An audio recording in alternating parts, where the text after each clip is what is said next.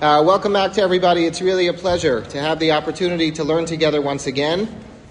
Uh, the summertime in our shul is a time of growth where we have so many shiurim and so many opportunities to learn. Um, the brochures are actually on the bima if anyone's interested. Really, plenty of opportunities for all of us. Like everyone else in our community, my life is pretty busy and pretty active, like all of yours, with a constant barrage of phone calls and emails and WhatsApps and text messages, overloaded with responsibilities, endless obligations, communal commitments, simchas that we go to, all the different things that we do as a community. But we all need to identify,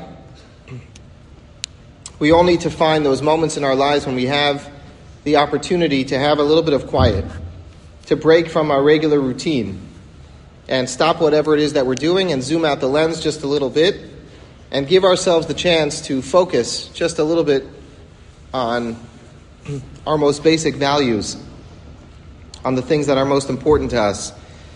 And the summertime, when our schedules are often a little bit lighter than they are during the year, when things are a little bit calmer, when many people's work schedules look different than they do during the year, when we have less simcha commitments, when maybe in some of our homes some of our kids are out in camp, we need to take advantage of this time.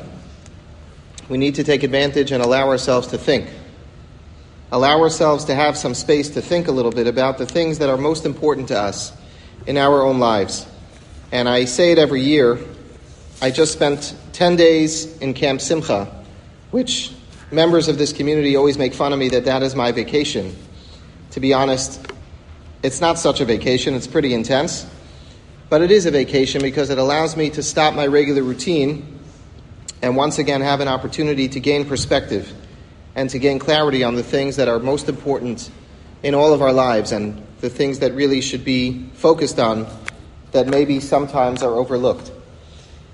So I spent time with a group of kids who are all young Bale Nisayon. I guess that's the way to say it. They are all people who are being challenged. Nisyonos are not limited to those kids who are there. Everybody has nisyonos. And nisyonos can look very different. Everybody has their own challenges. Some people are struggling with health issues. Other people are struggling with a lack of nachas from their children. Some people are struggling with the fact that they cannot have children. Some people are struggling with the fact that they cannot even get married to try to have children. We have many, many different kinds of challenges. I only listed a few. But every individual person in their own way has nisyonos. And when I'm in Camp Simcha, I spend time speaking to the kids, addressing some of their very legitimate but tormenting questions that they have. You know, one of the girls asked me, How am I supposed to know how to interpret the messages of HaKadosh Baruch Hu? What's he trying to tell me? Now, I wish I was a Navi. I wish we had Nevi'im. That's what they are for. And it's very difficult, to be honest. I find it very, very troubling because, in essence, when you think just a few weeks ago in the Parsha, Bilam Harasha was punished because he did not internalize, he didn't understand the message that HaKadosh Baruch Hu was trying to send him. Bilam is on his way to curse the Jewish people. And as he's going, HaKadosh Baruch Hu clearly sends him one message after the other after the other, and he misses it. And he doesn't understand that the message is intended to tell him to turn around and abort the mission. So sometimes HaKadosh Baruch Hu sends us a message, and his plan is we should turn around and stop what we're doing. On the other hand, Avram Avinu is on his way to do the Akedah, a tremendous nisayon for him. And on his way, he notices that there was a river. Now, Avram Avinu didn't have a boat, and he didn't know how he was going to get to the other side. And he begins to think to himself, what does this mean? What is HaKadosh Baruch Hu trying to teach me? Is he trying to say that I should stop where I'm going, turn around, and go back home and abort the mission? Or is he trying to put an obstacle in my way and see if I can keep going? And to see if I'm willing to go ahead with the plan even with this obstacle in the way? And that's a very troubling question. How do we know how we're supposed to interpret different signs that we get min shamayim? How do we know how to understand them? What is HaKadosh Baruch Hu trying to teach us? It's not so simple. In fact, the Chafetz Chaim, it's said over in the biography of the Chafetz Chaim, that as he was in the middle of writing this amazing compilation called the Mishnah Berurah, which has changed the halachic landscape forever, as he was in the middle of this tremendous undertaking, this project, at some point, his son passed away. Now, it's hard to say his favorite son, but it seems to be it was his favorite son, his most promising child.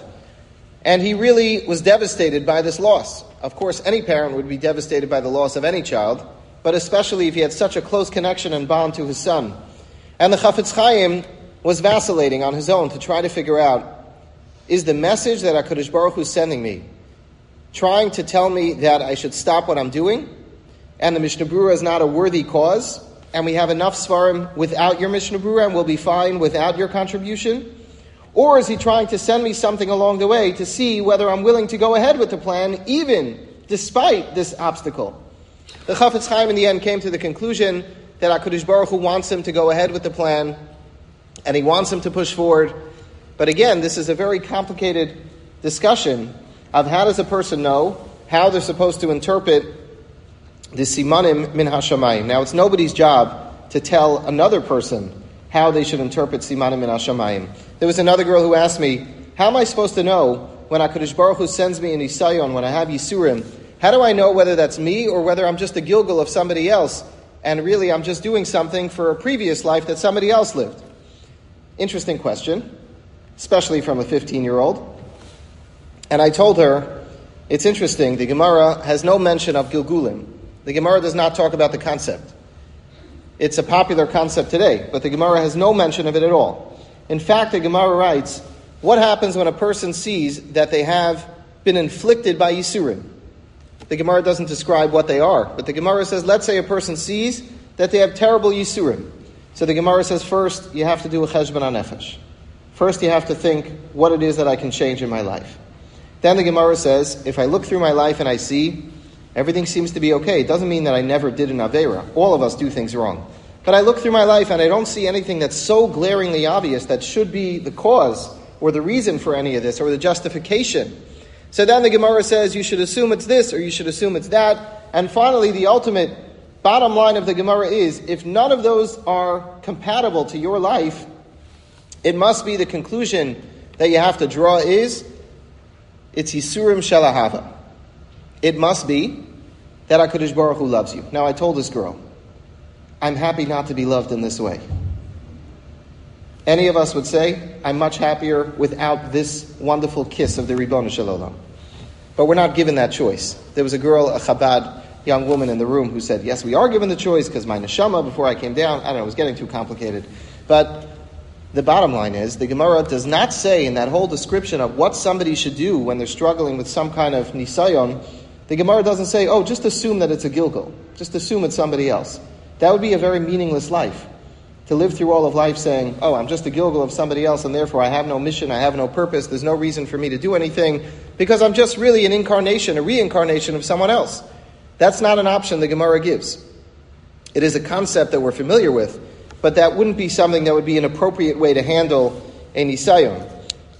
I think the most powerful question I got was a young woman, I mentioned it on Shabbos. She's now 22 years old really has a very, very difficult condition. She was totally healthy until she went to seminary in Israel, and then she was diagnosed, and she has a very, very difficult prognosis. And she said to me, You know, have you ever learned through Shir Hashirim? I said, Yes. So she said, You know that the description in Shir Hashirim of our relationship with HaKadosh Baruch Hu is one of a marriage, of a spouse. I said, Yes. So she says, I'm just wondering, why do I have such an abusive spouse?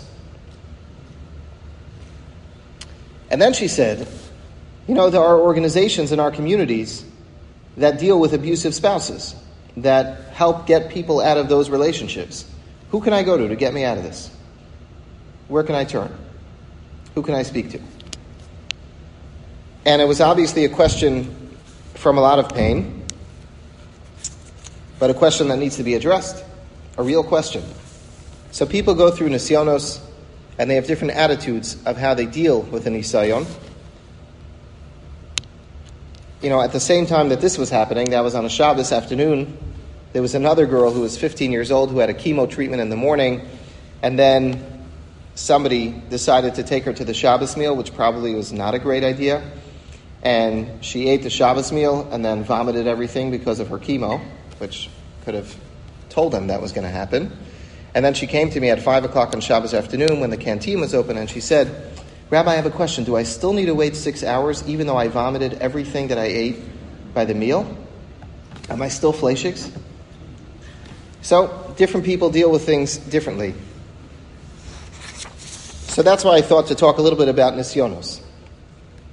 Everybody has nisyonos. Human experience is filled with challenges, it's filled with obstacles and complications, but everybody has a nisyon in their own way.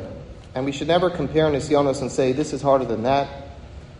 You know, I, I never like when people say, at least I have this and not something else.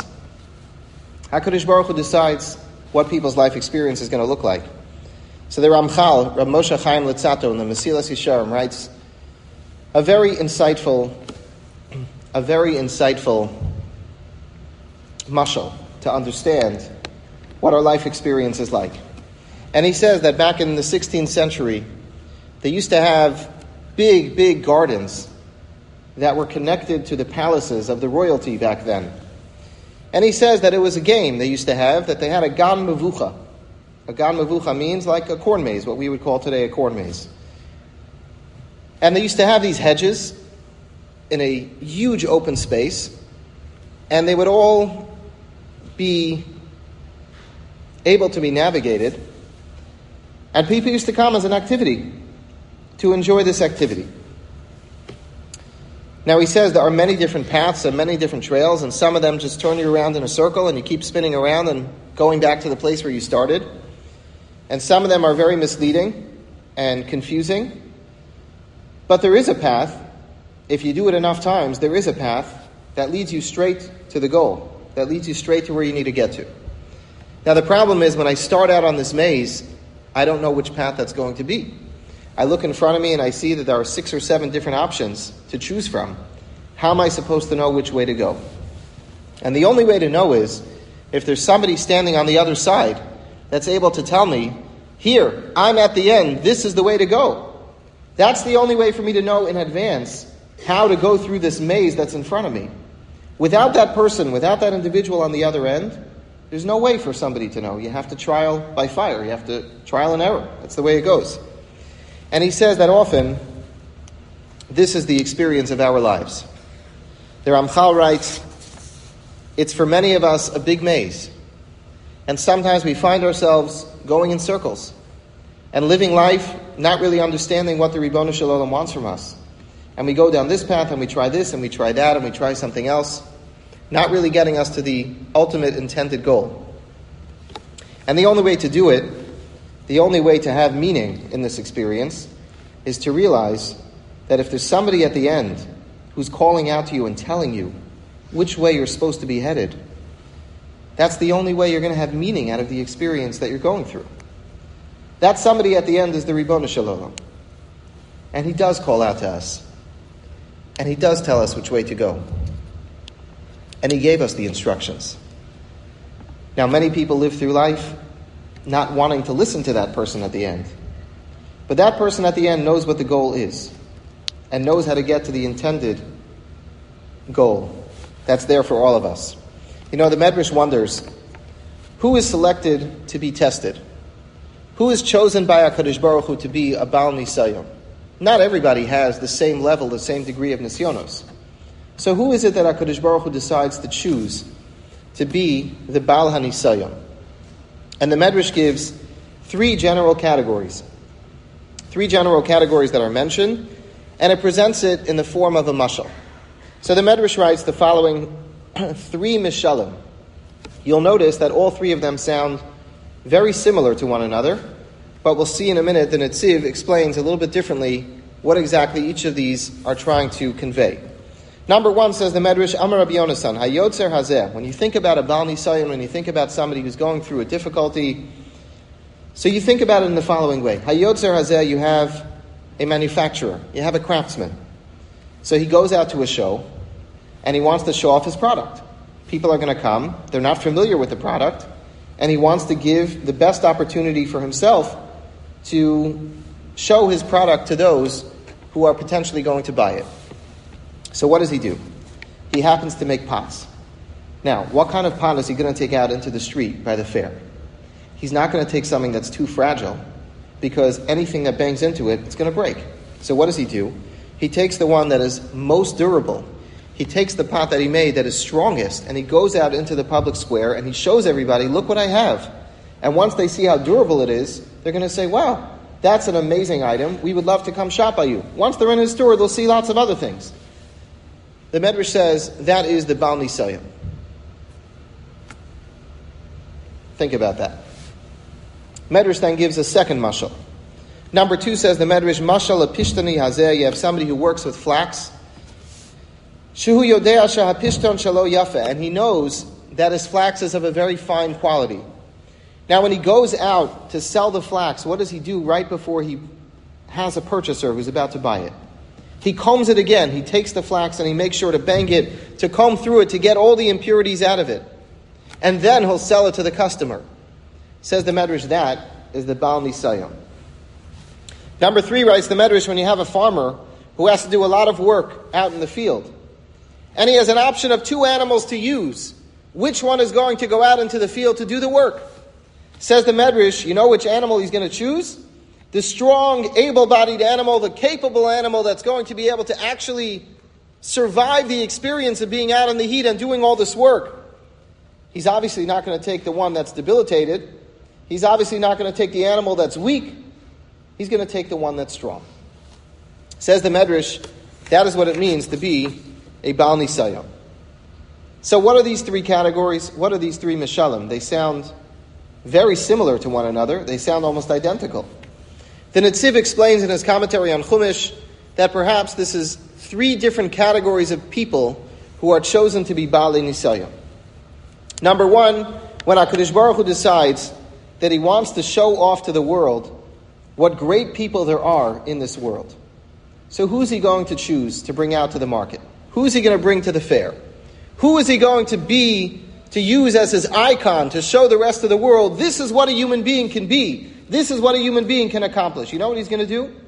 He's going to take the most durable, the strongest of all the people that he has, and that's the one who's going to be tested. And HaKadosh Baruch Hu is going to show the world, look how this person can even endure what I'm putting on them.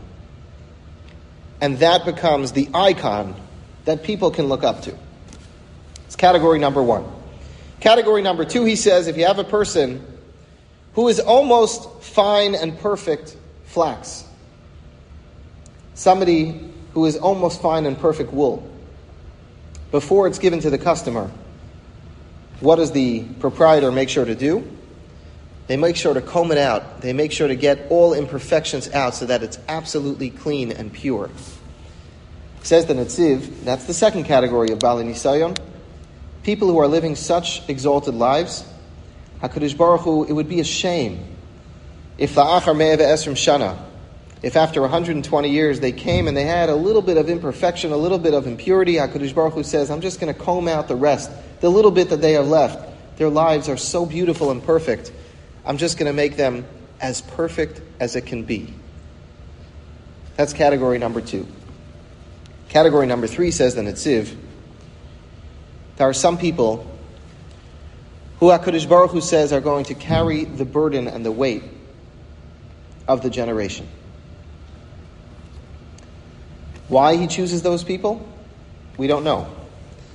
But they have the ability to carry the burden of a generation. And says the Netziv, sometimes when you confront a Baal Nisayon, what you're confronting is a person who carries the weight of an entire generation.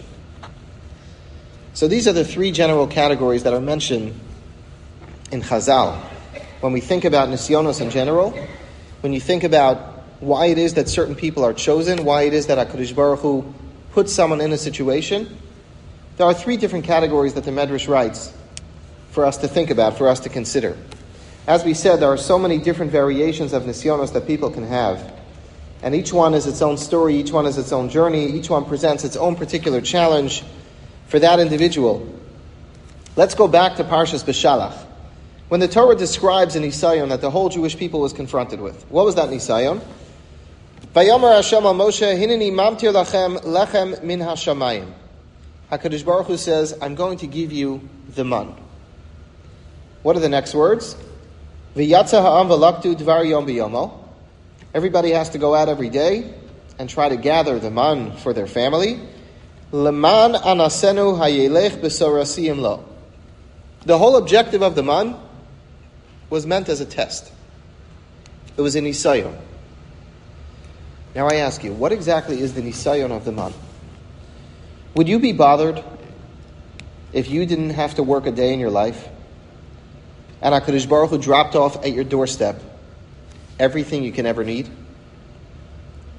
I would say it sounds like paradise. Who would sign up for a different kind of life? Everything you can ever need is provided for. Not only that, you're living in the midbar. You have no concerns. It says that HaKadosh Baruch Hu provided everyone with clothing, with food, with a Be'er Shal Miriam. What's the Nisayon?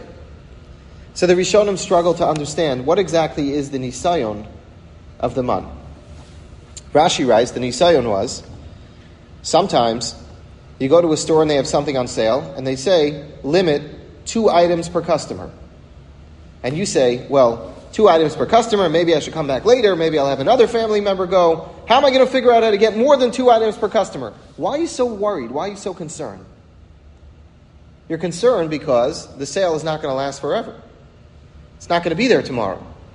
So if this item is on sale, I don't want to be limited to two items per customer. What's going to be when I run out of my two items? That was the Nisayan of the month, says Rashi. Nobody knew how much they were going to get, when they were going to get it. And therefore, Rashi says, there was a Nisayan, HaKadosh Baruch Hu said, only take as much as you need for your family today. Any respons- responsible parent would have gone and taken something for tomorrow also. What am I going to do with my children? What if I wake up in the morning and the miracle has stopped? What do I do then? So Rashi says that was a Nisayan. Were you willing to follow the rules? HaKadosh Baruch Hu said, I'm going to give you a miracle, but you have to follow the rules. You can only take the exact amount that you're supposed to take, and that's it. Can you adhere to the directions? Can you follow what HaKadosh Baruch Hu is telling you to do? The Ramban expands that a little more, and he says, the Nisayon was, do you actually have bitachon that this is going to happen tomorrow again? Imagine you went to sleep at night and your refrigerator was empty, and you had no idea what you were going to serve your family the next day. Now you're living on a belief that HaKadosh Baruch Hu promised you he's going to take care of you. What if he doesn't? What do I do then? So the Ramban says that was a Nisayan. Were people willing to wrap their heads around the fact that HaKadosh Baruch Hu was going to come through for them? That's a very difficult thing. It's hard for us to understand that. The Ohr HaChaim writes, interestingly, the Nisayan was the fact that the man fell itself was the Nisayan. Because when people don't work, when people have nothing to do, the Nisayon is how are they going to spend their time? What are they going to do with all this time? You see, when we're busy, we stay out of trouble. When we have nothing to do, because HaKadosh Baruch Hu gives us everything, it's much more complicated. It's a much bigger problem. And the Ohr HaChaim writes, that was the Nisayon HaKadosh Baruch Hu wanted to see. Now that I'm giving you the man and I'm providing you with everything in the world and you don't have to do a stitch of work in your life and everything is going to be taken care of, the question now becomes how are you going to spend your time? What are you going to do? Are you going to be able to be an upstanding Jew even when you have nothing else to do? Are you going to be focused on the right things even when you're not busy? That was the Nisayon. Be it as it may, what you see from the Rishonim is that a Nisayon can have many different forms. And it can present itself to different people in different ways, which is why we daven every morning, Al tiviyenu lo lidei Nisayon. Don't ever put us in a position where we should be challenged. You know, last summer, there was a girl in camp who came over to me. I, I always have on Shabbos, we deliberately do it on Shabbos so it's not recorded, because I think I sound like a fool we always have a open question and answer for the oldest division of the campers. And I find it a terrifying exercise for me to stand in front of them because they ask very real questions. And these kids are old enough to understand what their situation is They're old enough to remember what life was like before they got sick. And they have a complete understanding of what's going on. So it's very, very difficult. So I gave this talk last year. And after I was finished, you know, a lot of very easy questions like why does God hate us and why do good things happen to why do bad things happen to good people? All these very easy questions. So a girl comes over to me after and she says, You know, I don't agree with anything you said.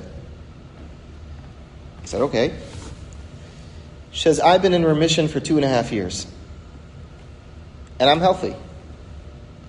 And I daven to HaKadosh Baruch Hu every single day that I should get sick again. So I said, Why would you daven for such a thing? So she said, Because the closeness that I felt to the Ribbana Shalom when I was sick and undergoing treatment is a feeling that I miss every day since I'm in remission. Now, it's a totally inappropriate tefillah. I told her this is what we daven for in the morning. Al. We don't know how we're going to respond. We don't know how we're going to react if Hakadosh Baruch Hu was to test us, and that's why we ask, just let life be the way it is. I'll try to be a good person without being tested. Don't put me up for the test. In fact, the Medrash writes, the Gemara talks about it in Sanhedrin. David HaMelech, it's a strange discussion, but the Gemara says David HaMelech, one day, he's David HaMelech, he's a great Jew. And one day he turns to HaKadosh Baruch Hu and he says, you know, I'm troubled by something. Now, David HaMelech had a lot of things to be troubled by. He had a very difficult life. But the Gemara says he was troubled by one thing. What was he troubled by? He was troubled by the fact that when we start off the Shemona Esrei, we start off by saying, Elokei Avram, Elokei Yitzchak, Elokei Yaakov. David HaMelech says, you're missing someone. It should say Elokei David. Like, am I not a great person? Avram, Yitzchak, and Yaakov are very important personalities, but I'm also pretty important. So how come the Shemona Esrei doesn't start every day by saying Elokei Avram, Elokei Yitzchak, Elokei Yaakov, Elokei David? That was his question to Hakadosh Baruch. The Ribbana Shalom responds to him and says, "You know, there's one big difference between them and you. You know what the difference is? Avram, Yitzchak, and Yaakov were tested time and again, and they came through being successful on their nisyonos. You have never been tested." and therefore you don't belong in the Shemona Esrei. You don't belong in that same sentence as Avram Yitzchak Yaakov. David HaMelech turns to HaKadosh Baruch Hu and says, okay, so test me. Let's see. Test me and let's see how I do. And the Medrash says that was a major, grave mistake of David HaMelech, because HaKadosh Baruch Hu said, okay, you want to be tested? Let's see how you do. And the Medrash writes he failed miserably. And that is why he is not in that opening sentence and paragraph of Elokei Avram, Elokei Yitzchak, Elokei Yaakov. We do not say Elokei David because David HaMelech could not hold himself to the test. That's what the Gemara says. That's what the Medrash writes. The point being, you can be as great as David HaMelech, but we don't ask for nisyonos. We don't ask Hakadosh Baruch Hu to test us. Life is complicated enough as is. We don't ask the Ribbana Shalom to send us more things to make things more complicated than they have to be. It's just not a healthy thing to ask for. So that says the Medrash is an important thing to keep in mind. Now, there's a famous saying that God only gives you a test that you can handle. Is that actually true? First of all, it's the most offensive thing to say to someone who's going through. God shows you because He knows how great you are, and He knows you can handle it. It doesn't help people, at least in my experience it doesn't make people feel good. But is that true? So there's a word that they say from the Kotzker. We say in our davening, Hanosein Sheleg Katsamer. So the Kotzker said what it means is, HaKadosh Baruch Hu only gives snow based on the amount of wool that you have to cover yourself. Hanosein Sheleg Katsamer. The Ribbana Shalom will only put difficulty, adversity in your life if you have something to protect yourself from the adversity. If you have the wherewithal, if you have the strength to be able to uphold whatever it is that he's putting upon you. That's the saying that they say over from the Kotzker. Is that actually true? That HaKadosh Baruch Hu only gives a person an Isayon that they're able to handle. My father has told me in the past that he believes it's not absolutely true. His feeling is sometimes HaKadosh Baruch Hu gives someone a test where they are unable to pass the test. Now you'll say that's very unfair. It's very unfair. What do you want from me? The answer is, in such a case, I'm not going to be punished. I'm an anus. I can't be at fault for something that I could not have prevented, for something that I could not have overcome. So is it true that HaKadosh Baruch Hu gives someone an Nisayon that they can handle? Sometimes. Is it true that at times somebody gets an Nisayon that they cannot handle? Yes. Will they be punished for not handling it? No. So sometimes a person says, What does the Ribbono Shel Olam want from me? I can't take this anymore. The answer is, at that point, maybe he doesn't expect you to take it anymore. Maybe, I don't know. I don't know exactly. It's an interesting question. Either way, Rav Hirsch writes in his commentary on Chumash and Sefer Bereshis a very interesting idea. I'm going to end a little early if you can hear. I lost my voice. So Rav Hirsch writes, very often Rav Hirsch in his commentary on Chumash deals with the etymology of words. And he tries to figure out what's the connection in the Hebrew language between one word and another that seem to sound similar or that seem to look similar. So he says, what's the word nisayon? What does the word nisayon actually mean? And he says there are two Hebrew words that are awfully similar to the word nisayon. Number one, he says the word naso, which is nun samach ayin, that means traveling on a journey. And he writes that every Nisayon that we have is part of our journey. Look at this week's Parsha, Parshas Masei, which is all about the journey of the Jewish people. Going from the beginning, starting from Shibud Mitzrayim, ultimately getting to the promised goal, which was Eretz Yisrael. How many stops and how many obstacles along the way, and how many problems did they have? But all of that is part of the Nisayon, it's part of the Naso. It's part of the journey, the odyssey that the Jewish people went through. And that's part of our journey as well. And nisayon is part of every person's journey. At some point along the way, they have to figure out how to get around that journey and how to do it effectively. But number two, and more importantly, Rav Hirsch writes, it is also strikingly similar to the word naso, which is nun sin aleph, which means to be lifted up. Every time a person has an isayon, the objective, as far as HaKadosh Baruch Hu is concerned, is that they should be lifted up. Now, that doesn't always happen. We're not always so elevated and uplifted by nisyonos that we confront. Sometimes we're very depressed and we're hit and we're knocked down and we feel uncomfortable with the nisayon. But the ultimate goal, says Rav Hirsch, is that that nisayon should be not only part of our journey, but also part of a naso, part of lifting us up that we should think differently. It's my hope that when people go through some kind of traumatic experience, something traumatic can mean something different for different people. But when you go through a major life altering experience and you come out on the other side, it's our hope that a person is in some way thinking differently. A person is in some way acting differently, choosing to spend their time differently. I just went to visit someone the other day who had a very traumatic, unexpected medical crisis.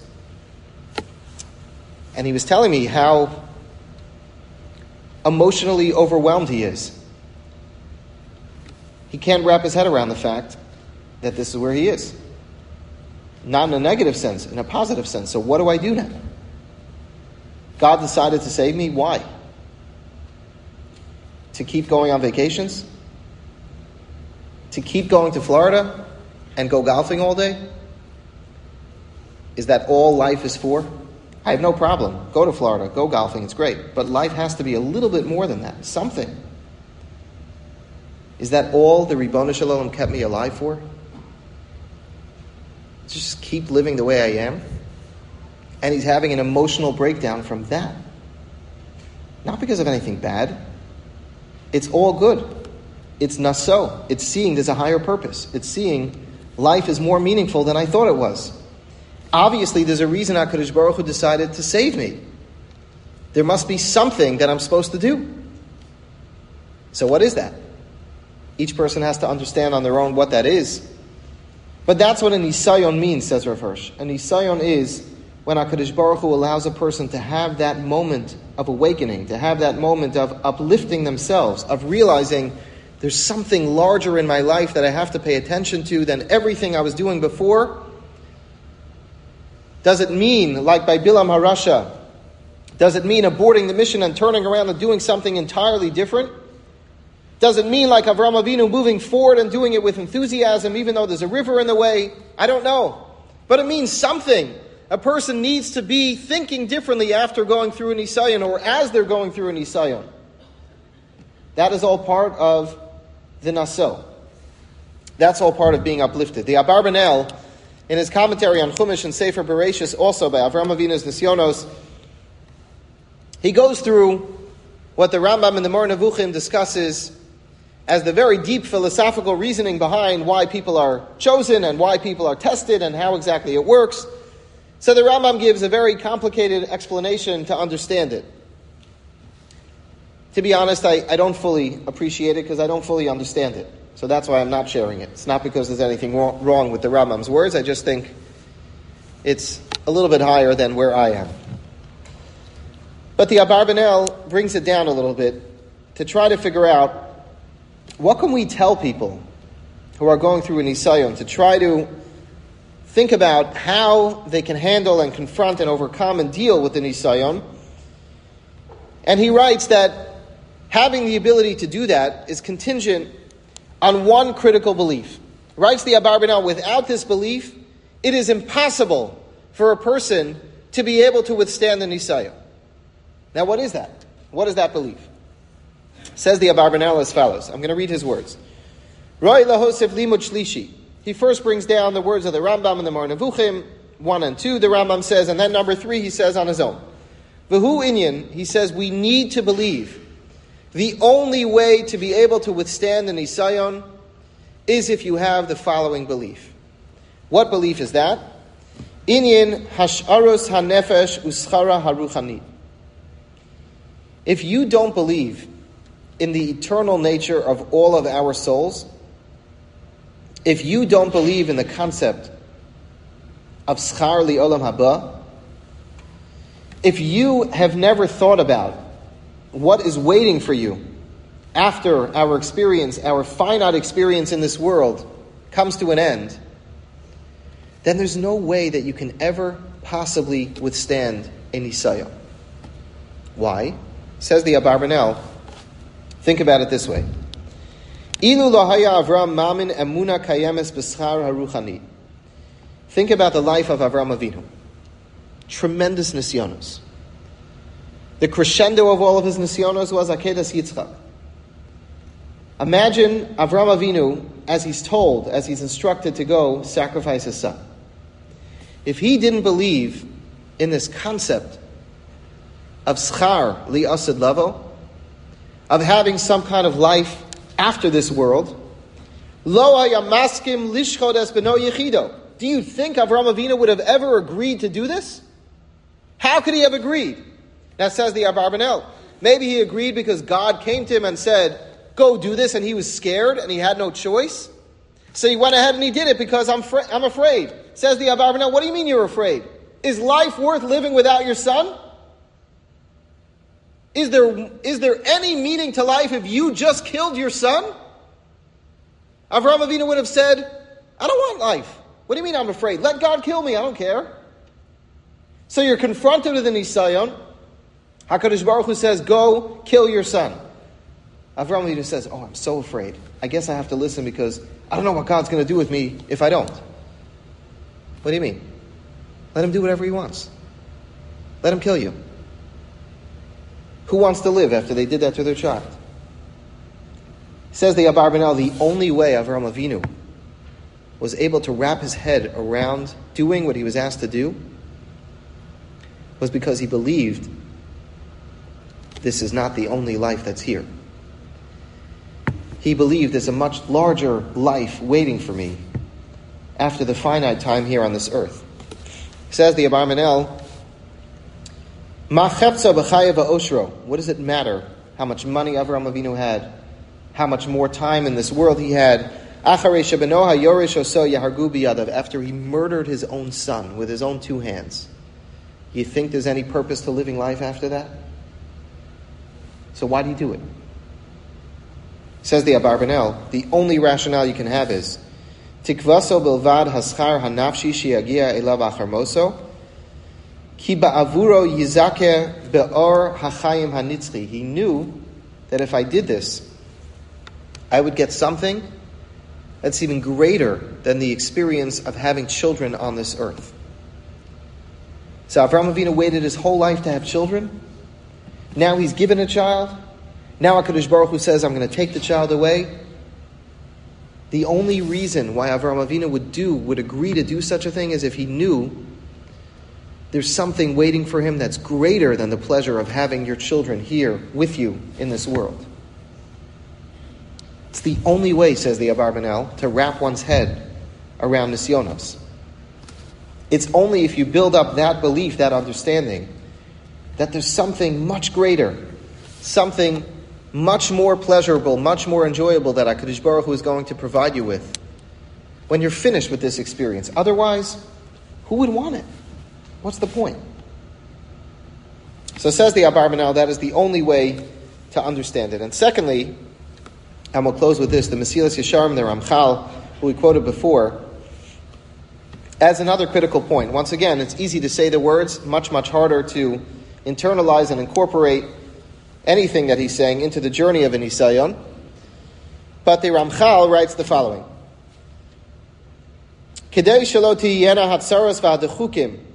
Koshi umenia el ha'ava lahashem. Naturally, he says, a person who is inflicted with Yisurim, with Saros, a person who is inflicted with Nisyonos, the natural reaction should be, I hate God. Makes sense. After all, if you believe Ein Od Milvado, if you believe God runs the world, why would he do this? So it makes a lot of sense. Says the Ramchal, how does a person wrap their head around the fact that I believe in God, and yet I'm not supposed to hate him when he does this to me? How do those two things work together? Which is a very basic and obvious question that anyone should be asking when they go through a difficult challenge. How does HaKadosh Baruch Hu do this to me if he actually loves me? So says the Ramchal, the answer is as follows. If you believe Kamadi Avid Rahman Latav Avid, then he says the way I think about it is Kimashal Harofe. Think about a doctor. Hachotech es habasar o es ha'ever shenifsad, k'dei sheyavri shar haguf v'lo yamus. Sometimes, a person goes to the hospital with a gangrenous limb, and the doctors are trying to figure out how to treat them. And the only way to treat this person that the septic shock won't spread to the whole body, the only way to treat them is, unfortunately, they have to do an amputation. It's terribly painful. It's going to take months and months of rehabilitation. It's going to change the whole course of my life moving forward. Nothing is ever going to be the same. But when I look back in retrospect, at the time when the person wakes up from that shock, how do they view that doctor? Do they see the doctor as a person who has destroyed their life? Or do they see the doctor as a person who has given them another chance at life. So I recently had someone who was in his 90s and he developed an infection in one of his limbs. And the family wanted to know. The doctors were talking about should they amputate, should they not? He was really not well in many different ways and had dementia. And the family wanted to know whether they should go ahead with that amputation. And my father said, absolutely not. Why would you do that to a person? at 95 years old, you think he's going to be able to learn to rehabilitate himself with all the underlying conditions that he has aside from this? You're destroying this person. Let him be. Just let him be. Let a person go. Is it the right choice to always amputate? No. It depends on the circumstance. But the person who's 30 years old and has a whole life ahead of them, and the doctor successfully does the procedure, and it's painful and it's difficult and it's hard, and it seems cruel, but you turn around and you see 20 years later how you've been able to live a life, how you've been able to move forward, How you've been able to continue to have an experience? How do you view that doctor? Is that doctor a rotseach? Is that doctor a murderer? Is that doctor somebody who destroys people's lives? Or is that doctor the one who gave me the opportunity to have life itself? By getting rid of that infection, by taking care of that problem. And yes, it was painful at the time, and it continues to be something I think about all the time. And it's hard and it's difficult. But for the most part, I've been rehabilitated and I've figured out how to live with the reality that's confronting itself in my life now. That, says the Ramchal, is the way he tried to understand when somebody is, in, is given an Isayim. And he says, if it were up to me, and I was confronting that doctor, I would send them a gift every year. Yosef Ahavaso. I would send that doctor a gift if I actually thought about it. I would send the doctor a gift every year. There's actually a member of Hatzalah in our community who told me that he's delivered, I think, 26 babies. And he said, in all of his years, in all of his years being a member of a volunteer Hatzalah organization, going on calls all the time, I think he told me he's gotten less than 10 thank you letters in the mail. Amazes me. It amazes me. But if a person were to actually take a step back and think for a moment, if we weren't so caught up in ourselves, we would think for a moment about this doctor and what he's done we would send them a gift every year on the anniversary of that moment. Thank you for saving my life. Thank you for giving me life. Yosef Ahavaso, says the Ramchal. If I looked at it with the right perspective, I wouldn't just tolerate that person in my life. I would love them more for it. I would appreciate them even more for what they did. Says the Ramchal, that's the way I view Nisyonos. I view it as something, I'm not a medical doctor, he says, but I believe that the doctor knows what's best for me. Imagine if on the operating table, person starts screaming and yelling and saying, No, no, no, I really don't have an infection. You misread the x rays. Let me look at the CAT scan again. You don't know how to read it. Let me see the imaging. The doctor would laugh at them. You don't want us to do it, we won't do it. You'll die from the infection. Whatever you want, it's your choice. At some point, I put my faith in the medical community that they know what they're doing. Do they make mistakes? Yeah, sometimes. We all make mistakes. But I put my faith in them because I know that they have an understanding that's greater than my understanding. That I didn't go to medical school, that I don't have the training they have, that I don't really know how to handle this situation, but they do. And that's the same with HaKadosh Baruch Hu. Do I understand the medical research, or so to speak, the makeup of our world the way HaKadosh Baruch Hu understands it? Of course I don't. But the same way I put my faith in the doctor and I ask them to do what they think is best for me, that's the way we view our relationship with HaKadosh Baruch Hu. And sometimes it means he has to do an amputation. Sometimes it means he has to do something that seems so cruel and so so wrong and so unfitting for somebody who claims to be the one who loves us most. But the answer, says the Ramchal, is if you can come to an understanding and a belief that HaKadosh Baruch Hu actually loves you and is looking out for the best of your interests, then not only will you learn to tolerate him, but Adarabah, to the contrary, says the Ramchal, Yosef Ahavaso. You will come to even a greater appreciation, a greater understanding, and a greater love of HaKadosh Baruch Hu than you ever had. So that he says, is his perspective, is his thought process when one confronts an Isayan. As I said, lots of people have different kinds of nisyonos, and people sometimes confront an Isayan very differently as well. Not sure if we should continue this theme a little bit next week. It is the three weeks, the nine days. I know it's a heavy topic, but it's the right kind of thing to talk about now. People should never be judged for how they handle nisyonos.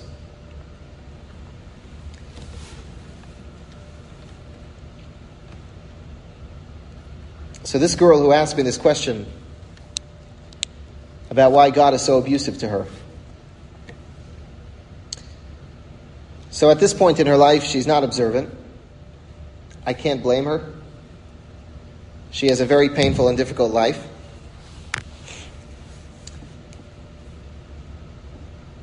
And it's interesting.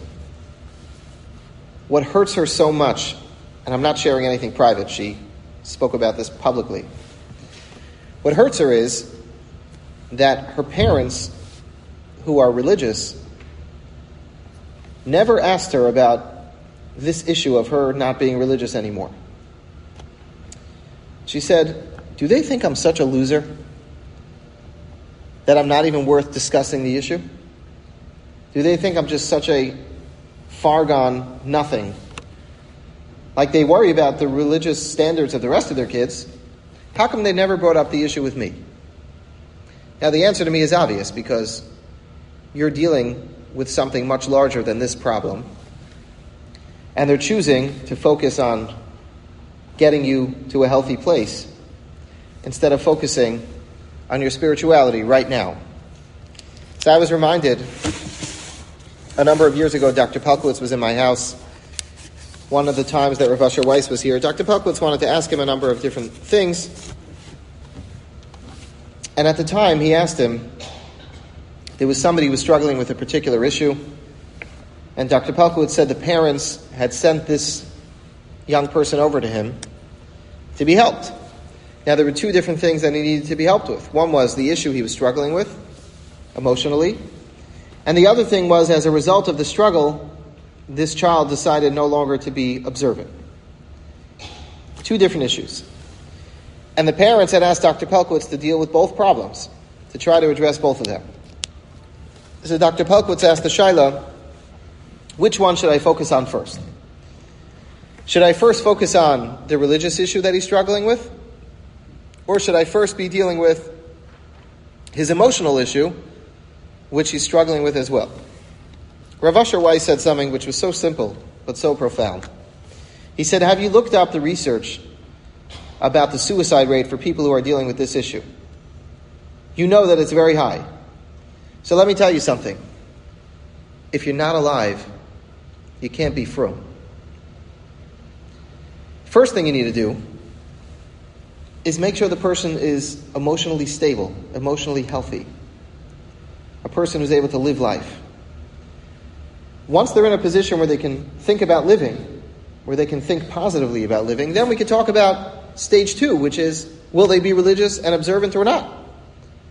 But if you're not alive, you can't be frum. What I told this girl is the Rambam describes, I think it's the Rambam or the Chovos HaLevavos talk about people who have choli hanefesh and choli haguf. Right? We talk about it in our tefillah. We ask that HaKadosh Baruch Hu should bring refuas hanefesh or refuas haguf. What does it mean? Are some people who have different kinds of ailments. Sometimes a person has a refuas haguf that they need, which means they're physically sick. Sometimes they need a refuas hanefesh. They're spiritually sick. Lots of people are spiritually sick, spiritually dead, totally disconnected, not interested at all. They feel that HaKadosh Baruch Hu is that abusive spouse they're trying to figure out how to get out. And the Rambam writes, the major difference between refuas nefesh, choli nefesh, and choli aguf is when somebody is physically sick, the body gives symptoms that we should know to treat them. So you'll spike a fever, that you know to go to the doctor, that you know to take medication. There's an indication that lets us know that we have to deal with a problem. Imagine if we never had symptoms, people would go all of life, or very short lives, not knowing that they need to address a very critical issue that's brewing inside of their body, but we don't see it. So HaKadosh Baruch Hu did us a favor and He gave us symptoms to allow us to realize and recognize what's happening beneath the surface of something that I can't see on my own. The problem is with the Choli HaNefesh, there is no symptom. And it's something that requires a tremendous amount of self awareness. If you have a Choli HaNefesh, you have to deal with it, but only once you recognize that you have that problem. But if you don't realize you have the problem in the first place, you can't address it. You know, I told her, we say in the Asher Yatzar, I said I was going to end, but I'm almost there. It's all part of the last sentence. So we say in Asher Yatzar, if HaKadosh Baruch Hu wouldn't give me a healthy body, if what does it mean, la'amod lefanecha? I wouldn't be able to stand before you. So, what would be so bad if I was in a wheelchair serving? Well, again, it's a different kind of life. but people can live very happy, healthy lives in a wheelchair. So why do we say in Asher Yatzer, we thank HaKadosh Baruch Hu for a healthy body and for allowing us to stand? What's the significance of standing? Why don't we say, thank you for giving me a healthy life and allowing me to smell, allowing me to see? So the Mefarshim explain what it means. Ef Shar is really a takeoff of the pasuk that describes a kohen where we're told that he stands in the Beis Hamikdash la'amod sharis. Part of the avoda is he has to stand while he serves Hakadosh Baruch Hu. Now I'm not a kohen, and I don't do avoda in the Beis Hamikdash, but I too have an obligation la'amod sharis to serve Hakadosh Baruch Hu. That's the objective. That's the mission of my whole life. It's the mission of all of our lives. If Hakadosh Baruch Hu doesn't give me a healthy body, ef shar la'amod I would not be able to serve you. Why do I want a healthy body? I want a healthy body that I should have the wherewithal to be able to serve you. If I'm going to be busy running to doctors and taking care of all of the physical problems that I'm dealing with, I'm not going to have the bandwidth to serve you. So I ask you, HaKadosh Baruch Hu, to give me the opportunity, la'amod lefanecha, not to physically stand, but to be able to serve you. What it means is when I have good physical health, I'm able to serve HaKadosh Baruch Hu.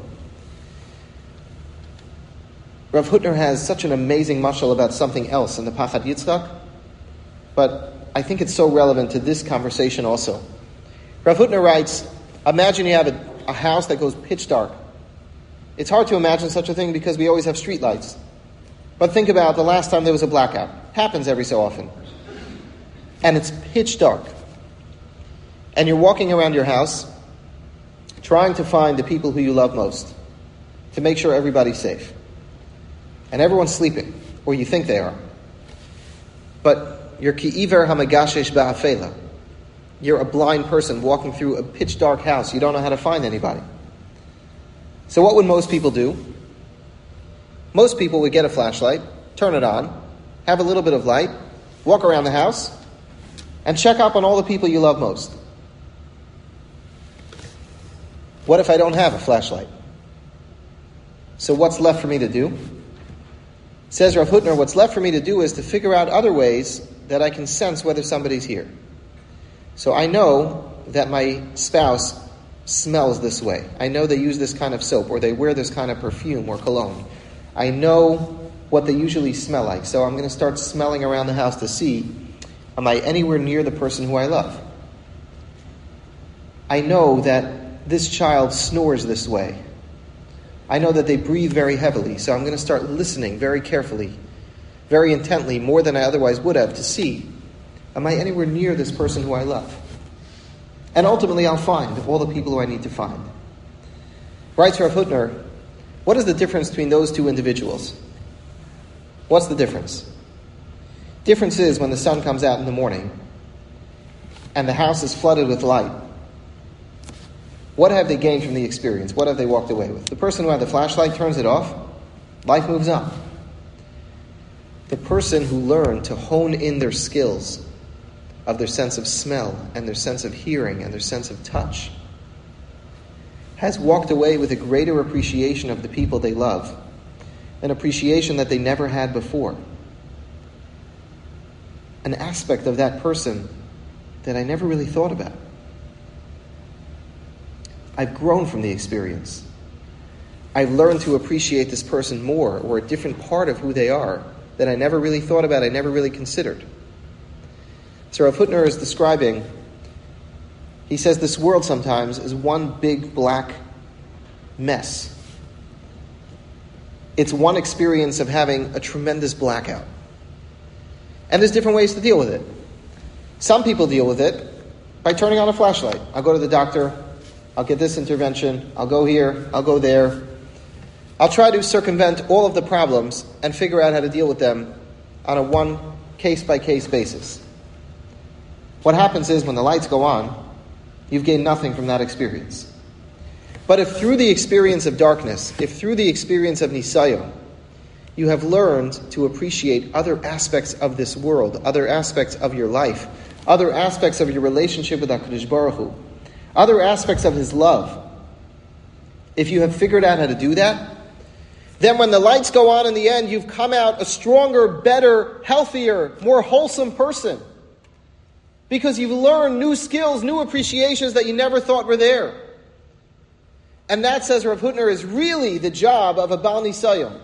Not just to turn on the flashlight, but to learn how to use other skills, to learn how to use this as an opportunity to think about other things, to think about how I can make my life more wholesome, how I can use this to grow as a general sense of the whole experience, of the whole journey, of the whole naso, of the whole Masei, this week's parsha, of the whole journey of every Jew, which is like the Nesivos Shalom writes, all of our journey starts in some kind of Mitzrayim with complications along the way, and the end of our journey is to get to Eretz Yisrael, to get to the Promised Land. That's every person's life.